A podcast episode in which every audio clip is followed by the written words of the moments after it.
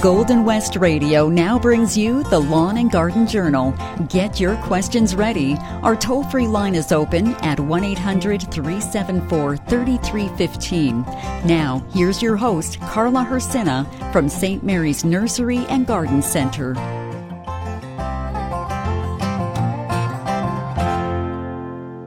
Good morning, everyone. June 26th for a sunny Saturday. And I must admit, my muscles are a little sore. We're moving into our new area of uh, our nursery here. It's so much fun to be back in the garden because I do take a reprieve of office, uh, but I love getting my hands in the soil and building up those muscles.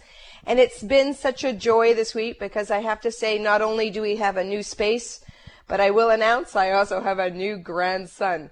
And it is wonderful. It's like if I say it's like a new planting, it's like a new plant. The excitement is there. And it's all about that sort of secret little touch that you have within your family. But it brought to mind that there's a little bit of space too for those little secret gardens that we want to develop and maybe add new plantings to. So, the secret garden is the poem for the day. Please listen. The river that exists in the back garden was all but untouched by the tips of my toes in the middle of summer. Days and days went by where nothing but beads of sweat were drawn from the moisture in the vacant, dusty, long days and endless nights. Sitting on boulders in the middle of a crystal river, complacently singing about life and all the sweet nothings it compromises of. Sweet nothing that means nothing sweet to anyone else. The water intrudes the space in between my toes and washes away the afternoon game at adventure seeking, pleasure seeking, and the earth's own secret keeper. Everything surrounding me is green and lush, and life is full and mystical wonder and elegant and outstretching arms. My lyrical recitation of the place was sober and seer. My words, they do not linger long. They don't linger here for they carried out in song into the auburn sunset that catches fire through tangled trees of this secret garden. I think I found the place where my mind will, li- will willingly take me back, forever with just one desirable wish. A place where sleep exists without weeping, a place where trees are welcoming their scent of pine. This place is the secret garden of mine. It is a beautiful morning to be listening and talking about our gardens. We're going to go right to the lines. Good morning, Debbie. Hello, uh, Carla. Listen, uh, I always watch watch you on um, Tuesdays on TV. Oh, okay, thank you. And and this week you were talking about uh, looking after uh, potted large pots outside. Yes, we we're talking. We're starting to talk about the care of the plants. Yes. Well, my phone rang at the same time. Oh. so I didn't get it, and I wondered what you. I just wondered what you said about like general looking after them on, uh, you know, watering and and fertilizing and whatever. Well, that is a good discussion. It was actually part of my. Uh, if if I don't have any callers, I always have a regime of what we think we should be talking about for the week. So because gardening evolves and twists and changes on a weekly basis, but what we do understand is some of our plants are starting to grow. Some of them are starting to look luscious. But to keep them going like that, Debbie, is uh, by watering them, getting them on a really good regime of watering, fertilizing, and at some points, I was also talking about deadheading and pinching some growth back to encourage lush growth. So um, if we're dealing with, and mostly when I was talking about was containers and floor pots and hanging baskets, and with the excessive heat, I think the call to action was for people to uh, take look at your baskets almost on a daily basis because with climate and weather, these can be affected on a daily basis because a uh, hanging baskets, if they're growing nice and lush and full, and they probably need water probably once, if not twice a day, depending on the size of your containers. Right. Yeah, floor pots will last a little bit longer if they're a little bit bigger and deeper because they have that moisture that's able to go right through. But the other thing is, um, you may have heard me say in some points that sometimes people will say, How come the flowers were so big when I bought them at the garden centers? and now they're a little smaller. And it's because our annuals are here for such a short time that they're heavy feeders. So yeah, it's like doing the the the sprints, that marathon, and not getting any food right afterwards. Right. So, so how often fertilize. do you fertilize? Oh, with fertilizing? Good question. Uh, with, if it's a hanging basket, the analogy I kind of put it is I like to do a diluted solution at least once a week because if I'm watering on watering and fertilizing, let's say on a nice Sunday, and then I have to water Monday, Tuesday, Wednesday, Thursday, Friday, Saturday, Sunday, whatever residual is in that, I'm actually, if I'm watering as well to get the water that drains all the way through, I right. could be actually right. leaching some of that fertilizer out. So a nice solution of it once a week is not going to hurt it. Uh, it's actually going to give you that feed basis that's on it. So, like in the greenhouses, when when we buy these pots, like when we, you know, just now, and they're also lush and in bloom. Yep.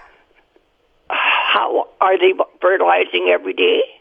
Uh, that depends on each garden center. Some will have it on a um, like I, if I can say on tap. yes. Sometimes it's on tap of a solution mix so that they get a little bit of uh, regime the whole time. And sometimes right. also too, uh, I know in our regime, we also, at the beginning of our season, we put a slow release fertilizer in there too as well to compensate for when we do not put a liquid feed in, that they're also getting a little bit of a constant feed at the same time. Okay, okay, because sometimes, you know, you, you, you pay big money for these beautiful pots and you come home and in a couple of weeks they don't look good at all. Well, that is, they should continue to look awesome if they're watered and go, you know, if you, if you allow a plant to dry out, the first thing that they're going to do is lose their bloom. If they get stressed out to the point where they're being watered and then heavily uh, let dried out so that they go to excessive dry, that's plant stress. So you'll affect your leaf and also your blooming aspect. But you can save that by trimming plants back by pinching the leader growths. It's almost like giving them a haircut, removing about one third of the tips of the outer length of the growth so it forces new growth to come further into the basket where there's other leaf nodes. Okay. Because All right, a, I understand. Yeah. Keep okay. up the good work. Okay, lots of good Thanks work. very much. Oh, Bye. you're very welcome. And thank you for listening and thank you for watching. Thank you. Bye bye. Okay. We're going to go right to Lions because I think it's going to be a busy morning. Hi, Barbara. How are you? Hi, I'm fine. How are you? Very good. I, uh, you know what? I always at the beginning of the show, I always forget. You know what? I, I have ask... a very hard time hearing you. You're very faint. Oh, can you hear me now? Yeah, a little bit better. yeah. Okay, okay. Anyways, if... I have a question about my lupins. I know you say you like lupins and you can't seem to grow them. I have them coming up everywhere in my flower bed. Now they've finished flowering but the, where the seeds are, it seems that something is eating all the seed pods. Oh, well, I'm totally jealous right now. I shouldn't be. I should be gracing you and saying, wow, you are doing a fantastic job because yes, I can't grow a lupin and they are beautiful. If everyone does not know what a lupin is, they're usually indigenous or Nova Scotia areas. You see them. And I'm going to ask you, what color are they? I have a purple, I have pink and white. Oh, beautiful. I love lupins. Yeah, I do too. It's yeah. just they don't flower very long. Right now they don't look that great anymore. But like I say, when I go outside and look at it, and the stalk where all the seeds were, it's it's just bare. It looks like something is eating them. And last year, I actually found some green worms in there that I thought that was eating them. But this year, there's just nothing. It's just like, you know, there's some seeds hanging there and the rest of the stalk is bare. Okay. Well, you probably have something well, you you know that something is eating it because the the evidence is there because it's not. And most bug activity usually call, um, occurs early in the morning or at, at night. Yeah. Yes. So I would say if you're if you want to take some action to sort of see uh, save the developing seed pods, uh, I would probably do a little bit of a diatomaceous earth dusting on it, or if you have any um, some people have some old potato dust that's lying around. You can use that up on there, but if not, use the um, insecti- uh, it's, it's called Insectigone or Insecticola, but it's a diatomaceous earth. And as you put the powder on any of the leaf structure or in the ground, if they ingest it or if they crawl through it, it is a it's it's going to lead to their demise. Okay. Okay. Yeah, but uh, so you they grow from mother, but it's beautiful that they're setting and growing from the seed. So I'd say take action and keep those lupins growing. And what is it called again? Uh, it, the product that you want to get has diatomaceous earth in it. Oh, it's a powdered a dust. Big word here. yeah. Oh, um, if Insecticola or Insectigone. In, oh, Insectigone. Okay. Insectigone. Yeah, okay, I so can you, use that. That's yeah. Okay? Okay. Well, thank you very much, and you have a wonderful day. You too, Barbara. Thank you so much for calling. Okay. Bye bye. Okay. Bye bye. Wow. Lupins. Um, you know, it's uh, when I first, just a little story, when I first started here many years ago, I had a, a, a lovely girl that was working with me. Her name was Arda, and I said, let's go, we're going to seed lupins today. And her face drops, and she was from Nova Scotia, and said, we mow them over because they're in the ditches. So what, I guess what this tells us is, what is a weed to others may be a beautiful plant. And yes, I believe the, the lupins, are gorgeous. Even though they are short lived, they, they add a punch of color to the garden. We're going to go right back to lines. Good morning, Evelyn. Good morning, Carla. Good morning. And where are you calling from? Tolstoy. Tolstoy. Well, good morning, Tolstoy. How can we help you this morning on the Lawn and Garden Journal? Uh, I had an apple tree, a small one, that was killed um, by fire blight. It's okay. been dead for about two years, and I want to take it out and I'd like to replace it with something else. Now I'm wondering if it's safe to do so in the same area. Um, well, usually fire blight is spread from. Uh, sometimes you'll get that from area to area. Um, there's no sanitization or chemical control for fire blight that you can do for managing and cultural aspects that's on it. Um, it is bacterial that's that's on it. I would have to sort of say, and how many years has it been since it's been in this, like, in that area? Um, well, the tree died two years ago. Okay.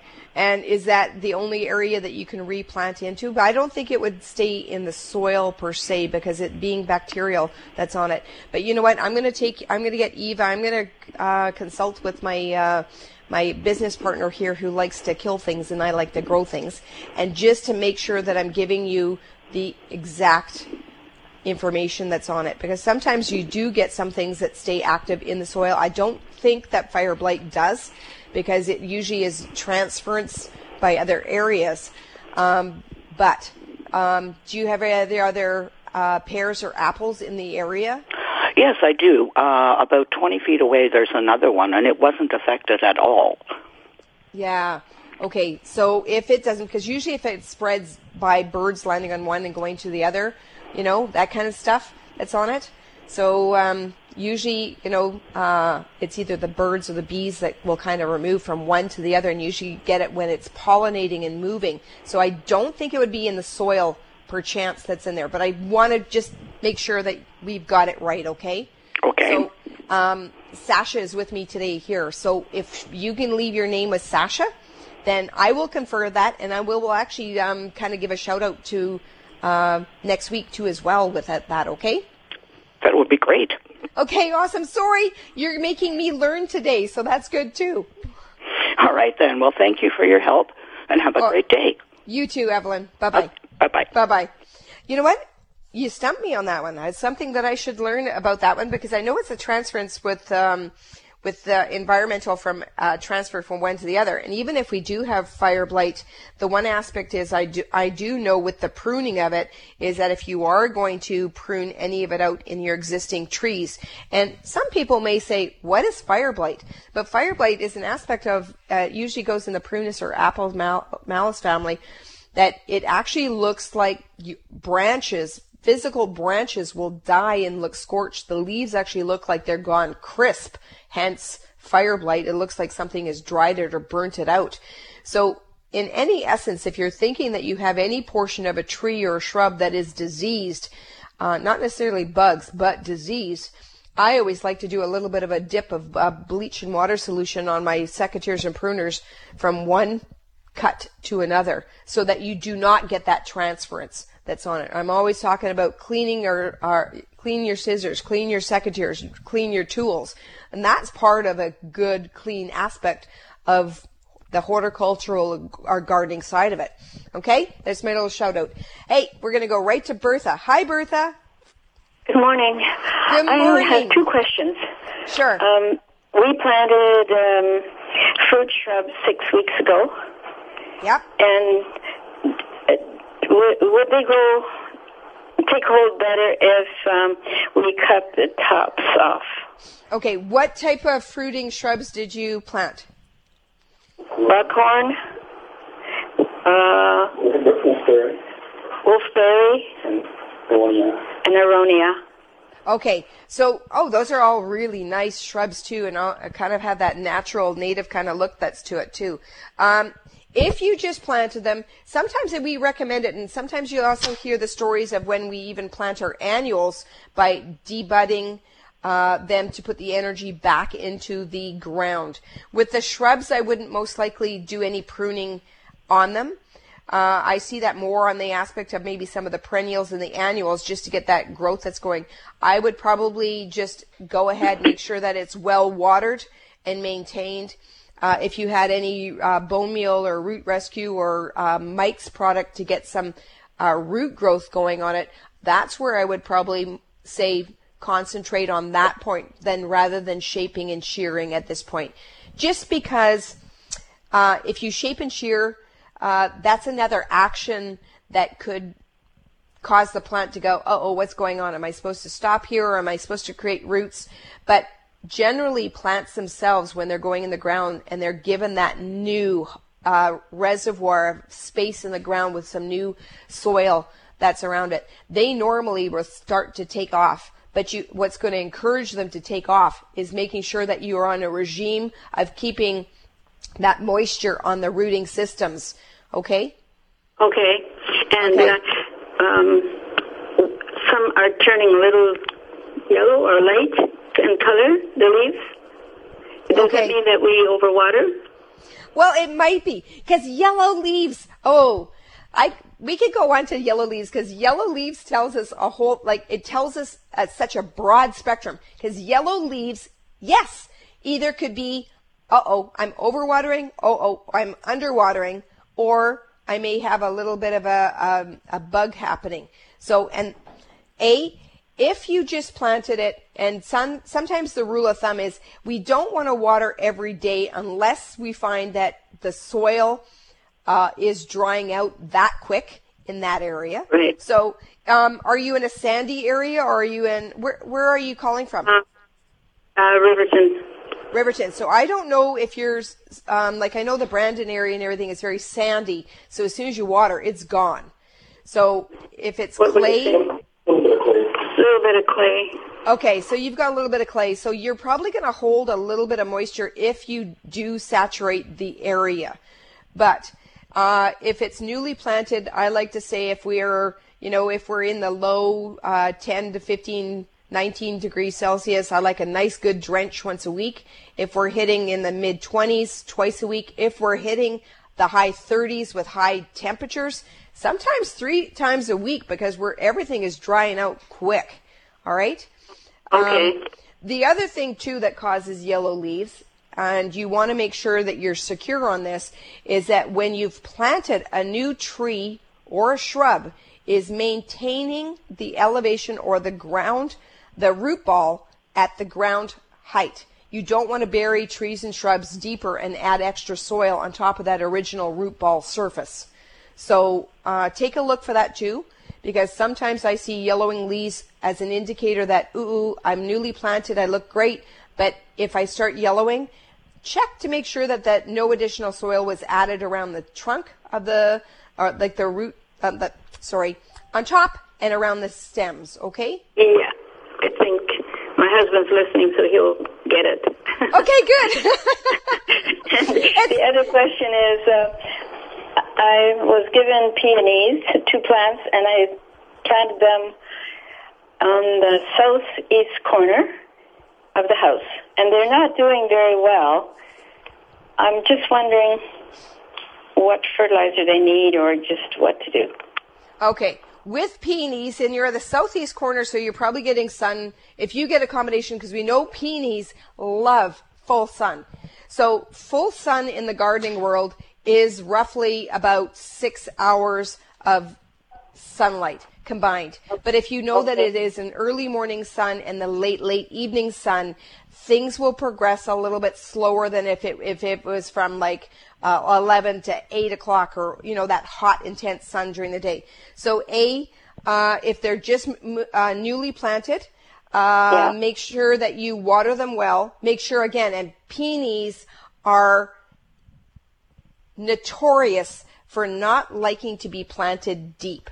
All right. So I always like oh. to see, I always like to see them uh, up a little bit higher when you first because they will self settle themselves over the years that's on it. So water them.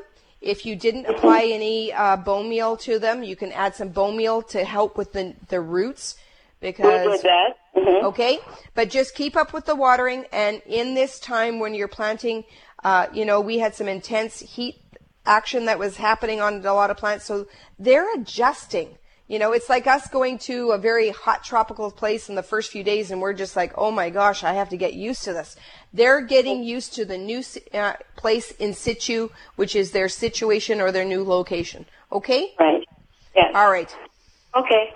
Okay? That sounds good. Thank you very much. Oh, you're very welcome, Bertha, and uh, have a great weekend, okay? Thank you, you too. And congratulations. Okay. Oh, yes, thank you. I'm so excited. Grandma. Yes. Okay, thank you so much. Okay. Bye-bye. Bye-bye. You know what? And Bertha, I must say, it's nice to have someone else listening with you and the extra helping hands in the garden. And we're listening to the Lawn and Garden Journal.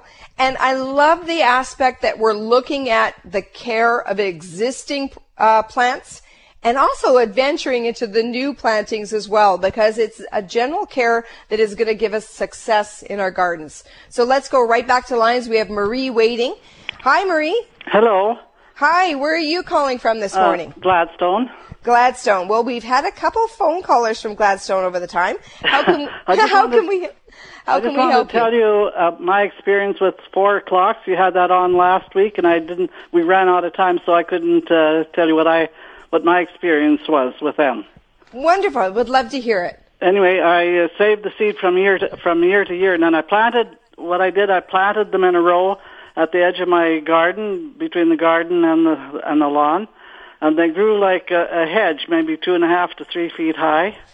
And then I uh, planted, you know, smaller flowers in front of them. But uh, the four, the reason they're called four o'clocks, I think, is because they don't bloom in the in the heat of the day. They open up at uh, four o'clock and so on. Or if, if it's a cloudy or a, a cool day, they'll bloom all day and I didn't have any luck. I didn't have much luck with the different colored ones, but I had the the, the deep pink ones, and they they sure look beautiful. Oh, I can just imagine seeing that, especially as a hedgerow. Yes. Oh, that would be beautiful. And you know what? Four o'clocks. There are some beautiful plants, and they've been around. The four o'clocks have been around for a long time, and it's Yes. almost like um, uh, I love it paired with moon moon vine. Do you know what moon vine is or moonflower? No, no. Well, moonflower is belongs in the uh, Ipomoea family, like morning glory family. Okay. But the morning glories bloom early, and the moonflowers, of course, it's moon because it's white, and they bloom just like your four o'clocks. They like the later evening Oh, oh, uh, temperatures, so they open up. But I, in my mind right now, I see that your hedge of pink four o'clocks, Yes. and that would be beautiful. Yes. Yeah, they they was they wouldn't bloom in the middle of the hot the hot hot part of the day. It was later on. I think that's why they're called four o'clocks. It's because they they open up when the sun isn't as hot anymore, like uh, around four o'clock, as I say, and then uh, on days when there was no when the sun wasn't shining, like it was a cool day and no no sunshine and stuff, it, they were still they were still full bloom. Well, you know what? Maybe, okay, I'm just going to throw this out there. Maybe plants are just meant to cheer us up because why would they not just on a on a sort of a dismal and a cooler day? Our, I think your four o'clocks are just saying to you, "Hey, Marie, we're here. We're inspiring you, and we are giving you a, a, a little bit of cheerfulness." Okay. Yeah. Okay. Yeah. Well, I don't have the garden anymore, so I I just thought I'd uh, let you know. I can picture them all in my mind still, so that's great. Well, you keep those memories because Yep. the visions of beautiful gardens it Yes. inspires us, eh? yeah. Okay, Okay. that's it. I just wanted to tell you what my experience was with the four o'clocks. Well, thank you for sharing Okay. your story with us. Bye bye, Marie. Okay, bye. Okay, bye bye. Have a great weekend. Wow. You know what? Whether you had a garden before and whether you're a newbie, we're helping each other. It's beautiful. I give you all a thumbs up. Let's go right to lines because Hilda is waiting patiently. Hi, Hilda. Good morning. Good morning. And where are you calling from, Hilda? From McGregor. McGregor. Yep. Good morning. Good morning. And how can we help you this morning on the lawn and garden? Oh, I have a tree that's been here for a while. It's a linden. I don't know what type, but but all of a sudden, half of it, almost like in the middle of the trunk, and then the one side is is is uh, curling up and looks like it's drying up. And I've been watering like crazy, see if that would help. But it, so far, it hasn't. The other side stays good. Okay. That's weird. Um, so how old is the tree? I don't know that. We've been here two years, and it's Okay. it's already 20, 20 feet, I would say. Okay, so it's it's probably a relatively like if I asked you like we normally look at the ages of trees like I'm going to tell you like my dad would say if you cut down a tree you can tell how old it is by the rings Yeah. or the caliper of it. So is it is it like a 5 inch around the trunk or Yeah, 6 about- inch? Mm-hmm. About 5 inches, eh? About- Okay. Yeah. say. Yeah. So there are certain things that you can see that happen to some of the diseases that you can get into linden trees, whether it's um and and sometimes there's an anthracnose that's in there that you can get it. You can get a wilt that's on the leaves. That also affects that leaf structure. So if you get a leaf wilt that's on there, those are some diseases that's caused a fungus that's on it. Um, Why only half of it though? Because it's going to affect one side of it because each branch will be on it. Like if you, Oh. you know, sometimes you get a sore neck on one side but not on the other side. Yeah, okay. You know, but just take a look at different types of things. Um, sometimes there may be cankers or sores that are on the tree. So if you can look at the tree to see if there's any scarring or damage that's on any of the branches that are opening up, that would be another hint to sort of look at too as well. Okay. Okay. If you have diseases on trees, uh, there is something that you can do to sort of help it out. Is a when something's happening, I always say, okay, if you're not feeling good, you always say, drink fluids, um, take vitamins. Okay. So when you're dealing with this, I would say try and encourage the growth and, and promote the healthiness of a tree by giving it extra water. Yeah, If it, I, I, uh, I have yeah. Fertilize it I haven't. and the, and you've been fertilizing. Okay, so No, the haven't. other thing that you can do is um, there is with helping to remedy with certain diseases and fungals and problems on trees. There is a dormant oil lime sulfur spray that you would apply, but it, you have to apply it in the fall after the leaves have dropped, okay. and then again in the spring before the new bud breaks are open on the leaves. Is Okay. dormant oil. Uh, Lime sulfur spray. can you spell spell that? It's uh, lime, Oh. L I M E, sulfur Yeah, I know how. Okay, now I know. spray. I got it. Yeah. Okay. Mhm. Yeah. And- And those are things that would probably uh, assist you. But uh, I'm a big promoter that if something's under stress, give it some moisture, get it some feed. Mhm. All right. Only only uh, uh, feed you should give it, uh, and that's in fall.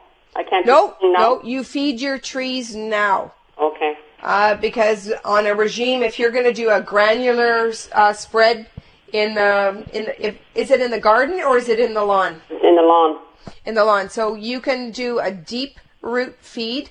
Uh, sometimes you can see um, there's different types, like there's a Ross root feeder that you attach to a hose that puts fertilizer pellets in it that you can go into the drip line, which is the outer edge of the tree. Yeah. And you poke it into the ground deeper into it where the rootings, root where the roots are.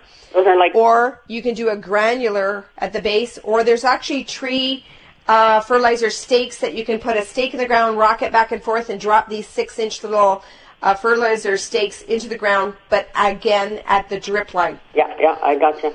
Okay? I've been I've been watering it around around it, not just by the by the by the trunk. Yeah. I know that that that you need it at the drip line where the ends of the roots are, right?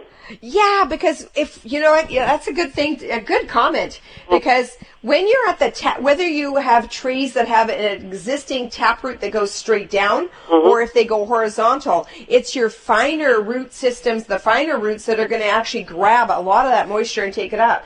Because if you've ever taken a tree down and you find the the the first horizontal or the first lead root that goes off of a tree, they're sometimes as thick as some of the big branches above. Yeah, yeah, Yeah. yeah. Okay. Yeah. And and would it have anything to do with ants? I have ants on my lawn, but but Um. not that many around that tree. But the other where, where in the front lawn, I have a lot of ants. Those Yeah. Well, sometimes ants will go around things that are um, like dying and decaying. Yeah. But if it's not around there, then I wouldn't. no, it isn't. You know. No. Yeah. Okay. Okay. Okay. Unless it's a carpenter ant, so you just gotta be careful. All right. Unless it's what? A carpenter ant.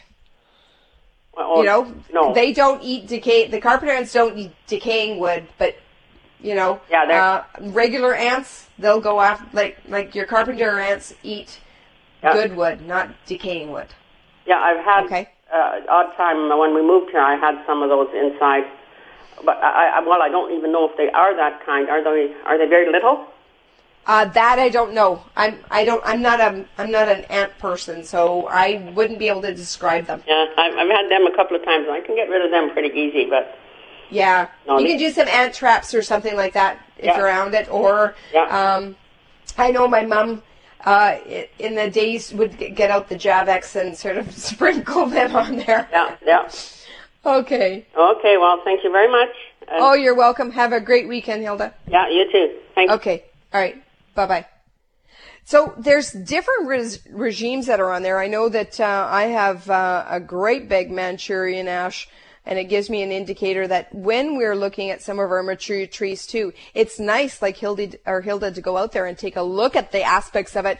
And I know my Manchurian ash. Oh my gosh, it is probably 50 feet tall, and I know that. Uh, the regime that I have is to get in there and prune out some of the dead branches that are on it because not only the removal of some of these branches, it's going to take some of the weight that's on the existing branches that are there and not being supportive of it. And it's also going to open up the canopy. And when you open up the canopy, you get more air circulation and more air circulation is going to promote uh, better movement of the tree and less fungal problems because it allows things to dry out. It gets the air right into the core of the canopies of these trees, which is a win-win. All right, we're going to go right back to lines. We have Catherine waiting. Hi, Catherine. Yes, um, I'm calling from Winnipeg, and uh, I have a, a plum tree about uh, eight to nine years old, and it has never carried. It has bloomed beautifully. It sets beautifully. Then all the plums fall off, and they're all full of worms. I have used dormant uh, sulfur spray every spring. I take the branch and just spray it right along, and um, I have not. I have. There's one plum that ripened, and I cut it open before I ate it. It was beautiful. But other than that, like this year too, they're all falling down the ground, full of worms. Ooh. Okay. So when you're doing, um, if you can, uh, if you can spray before the fruit set develops. No, I do that as soon as the the, the you can get to it. The snow is gone, and the and this year, like the the buds were not. They were swelling, but not really, you know, nothing. And then the first day that was warm, and then uh, it got cold again, and I thought, okay, well, it will be fine, but it's not. Ooh, yeah. You know what? Sometimes, um, yeah, sometimes nature and bugs just get at it and just keep on. Um, but if it's almost like your apple maggots, like you want to hang your apple maggot traps just prior to the flowers dropping because that's when you first start to get the development of your fruiting is once the flower's done the flower drops and it says okay let's plump up and create some fruit. So that's the stage where you want to be able to um, try and deter that bug set for getting into the fruiting because they're already going to be existing in there. That's on it.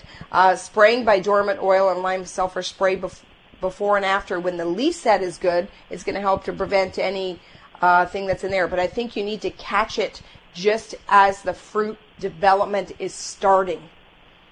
Okay. Oh. Yeah, because uh, doing the before the leaf set is there is good, but you want to be able to catch it before the fruit set opens up. So okay? then, would you spray it when it's blooming? You have to. Well, you know what? I'm going to re- refer to Ken, my business partner, in here because he's going to let me know what that could be that's on it. Because a, but it's you're saying that it does flower. Oh right? yes, beautiful. And you do get the fruit. And the fruit is there, yeah, but falls off. But it, oh, it's inside. A, and then there's a worm inside. Yeah, it's uh, definitely the worm that is causing that droppage that's on there. Yeah. So when you're looking at it, because um, sometimes even at that point there could be um, like plum pockets, and is the fruit all perfectly round, or is it? Because sometimes uh, a plum tree will abort its plum from uh, what's called plum pocket. They'll drop their fruit that's on it, and then you find that there are worms inside. So, do you pick it and there's the worm, or is it falling and then you see the worm? I just they're just falling now. They're not ripe. So now when I cut them open, they're brown. The pit is brown, and uh, you don't. I don't really see a, a live, you know, worm in there. Yeah. But uh, it's it's brown pitted and. Okay, that could be plum pocket. So there is a disease that's on some of the plums that are. It's called plum pocket oh. on some of it. So if it's not necessarily like if you're not seeing a worm per se, on it. It yeah. could be that you've got the disease called plum pocket. Oh. Okay. Yeah. And, so it will. Um, it usually causes the the fruit to sort of rot that's on it fall off, and it usually causes it to abort that's on it. So then, what what is the solution there? Yeah, you know Should what? I I'm cut gonna the tree down. Well, to prevent it is a it's always checking and making sure that you have uh, a clean site. Make sure that if you have any fruit that's dropping, make sure I'm always endorsing, even if it's uh, working with apple trees and all that kind of stuff. Is if something falls in the ground, make sure that you're able to pick it up and keep it so that you're not reinfecting or causing it to go right, through. that's what I'm doing. Yeah. yeah. And there used to be a, a fungicide that you could p- apply in the spring to preventive measures for there. But I again leave uh, your number with Sasha, and I'm going to refer to Ken to see how we can help you with that tree. Okay. Okay, and the other thing is like the the whole stem, the main stem is kind of pitted, and so I try to spray that with the sulfur spray too, and I've called the two, uh, and I don't know is is the pitting of the main stem is there? W- would they be nesting in there and then get up to the flowers that, and that could be. You could have something if it's pitted you could also that could be part of a fungal disease that is attaching itself to the branches of it yeah okay so that's, usually that's pitting yeah because pitting uh, without looking at it sometimes the pitting aspect of it shows that it could be uh, the um, like sometimes you get a scale effect that it looks like the branches are really bubbly and nubbly and all that kind of stuff that's on it. But yeah. we'll have to go for there. But anyway, they're telling, you know what? leave your number with Sasha. They're telling me we have to go. I'd love to keep talking to you all, but we have to, we're running out of time. Okay? Thank you. You're very welcome. Bye bye. Sorry. Well, it was a great show, everyone. It went very fast, but call again next weekend on the Lawn and Garden Journal. Bye bye, everyone. The time has finally arrived. The time to complete all the jobs that you've been waiting all winter to do, like cleaning up leaves and trimming the grass. And the best part of all, you get to use your new BG50 Stihl leaf blower. For $199.95, it's lightweight, powerful, and versatile. While Stihl FS38 grass trimmers for $179.95 make short work of even the toughest jobs. Tons of great Stihl equipment are waiting for you during dealer days at Wes's Tire in Carman.